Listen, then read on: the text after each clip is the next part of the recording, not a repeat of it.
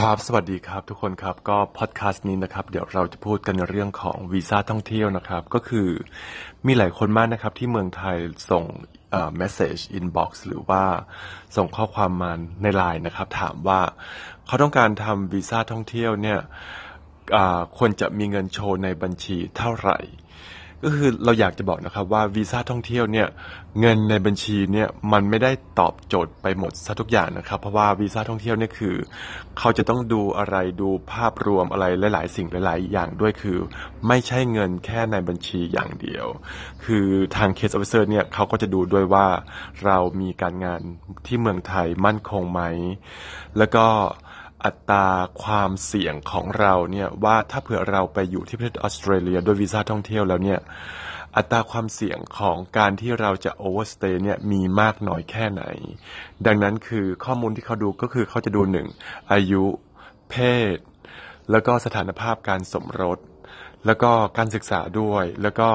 เขาที่สำคัญคือเขาจะดูว่าเรามีการงานมั่นคงไหมที่เมืองไทย แล้วก็เรามีอะไรที่แบบว่า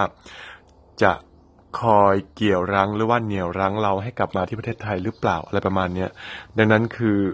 อย่ามองแค่ว่าวีซ่าท่องเที่ยวจะต้องมีเงินในบัญชีเยอะอย่างเดียวนะครับ เพราะว่าบางทีเขาเรียกว่าอะไรนะ คนที่ส่งคำถามอะไรเข้ามาเนี่ย เราเราอยากจะให้แบบว่าทุกคนลองเปลี่ยน mindset กันนิดนึง คืออย่าถามกันเฉพาะแค่ว่าเงินในบัญชีต้องมีเยอะเท่าไหร่ คือข้อมูล ควรจะบอกเรามาด้วยว่าคุณอายุเท่าไหร่ คุณทำงานอะไร การงานคุณมั่นคงไหม หรือบางคนบอกว่าเป็นเจ้าของธุรกิจเนี่ยคำว่าเป็นเจ้าของธุรกิจเนี่ยมีเครื่องอมีการจดทะเบียนการค้าหรือเปล่า แล้วก็มีการเสียภาษีมีมีหลักฐานอะไรมาโชว์ไหมดังนั้นคือ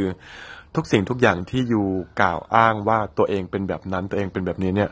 make sure ด้วยว่าอยู่มีหลักฐานมายืนยันด้วยนะครับเนี่ยนี่แหละก็คือมันจะเป็น หลักเมนใหญ่ๆของการขอทัวริสต์วีซ่านะครับ เดี๋ยวพอดแคสต์เดี๋ยวพอดแคสต์นี้ก็เอาไว้แค่นี้แล้วกันนะครับ ทุกคนครับ มีประโยชน์โปรดแชร์นะครับ สวัสดีครับ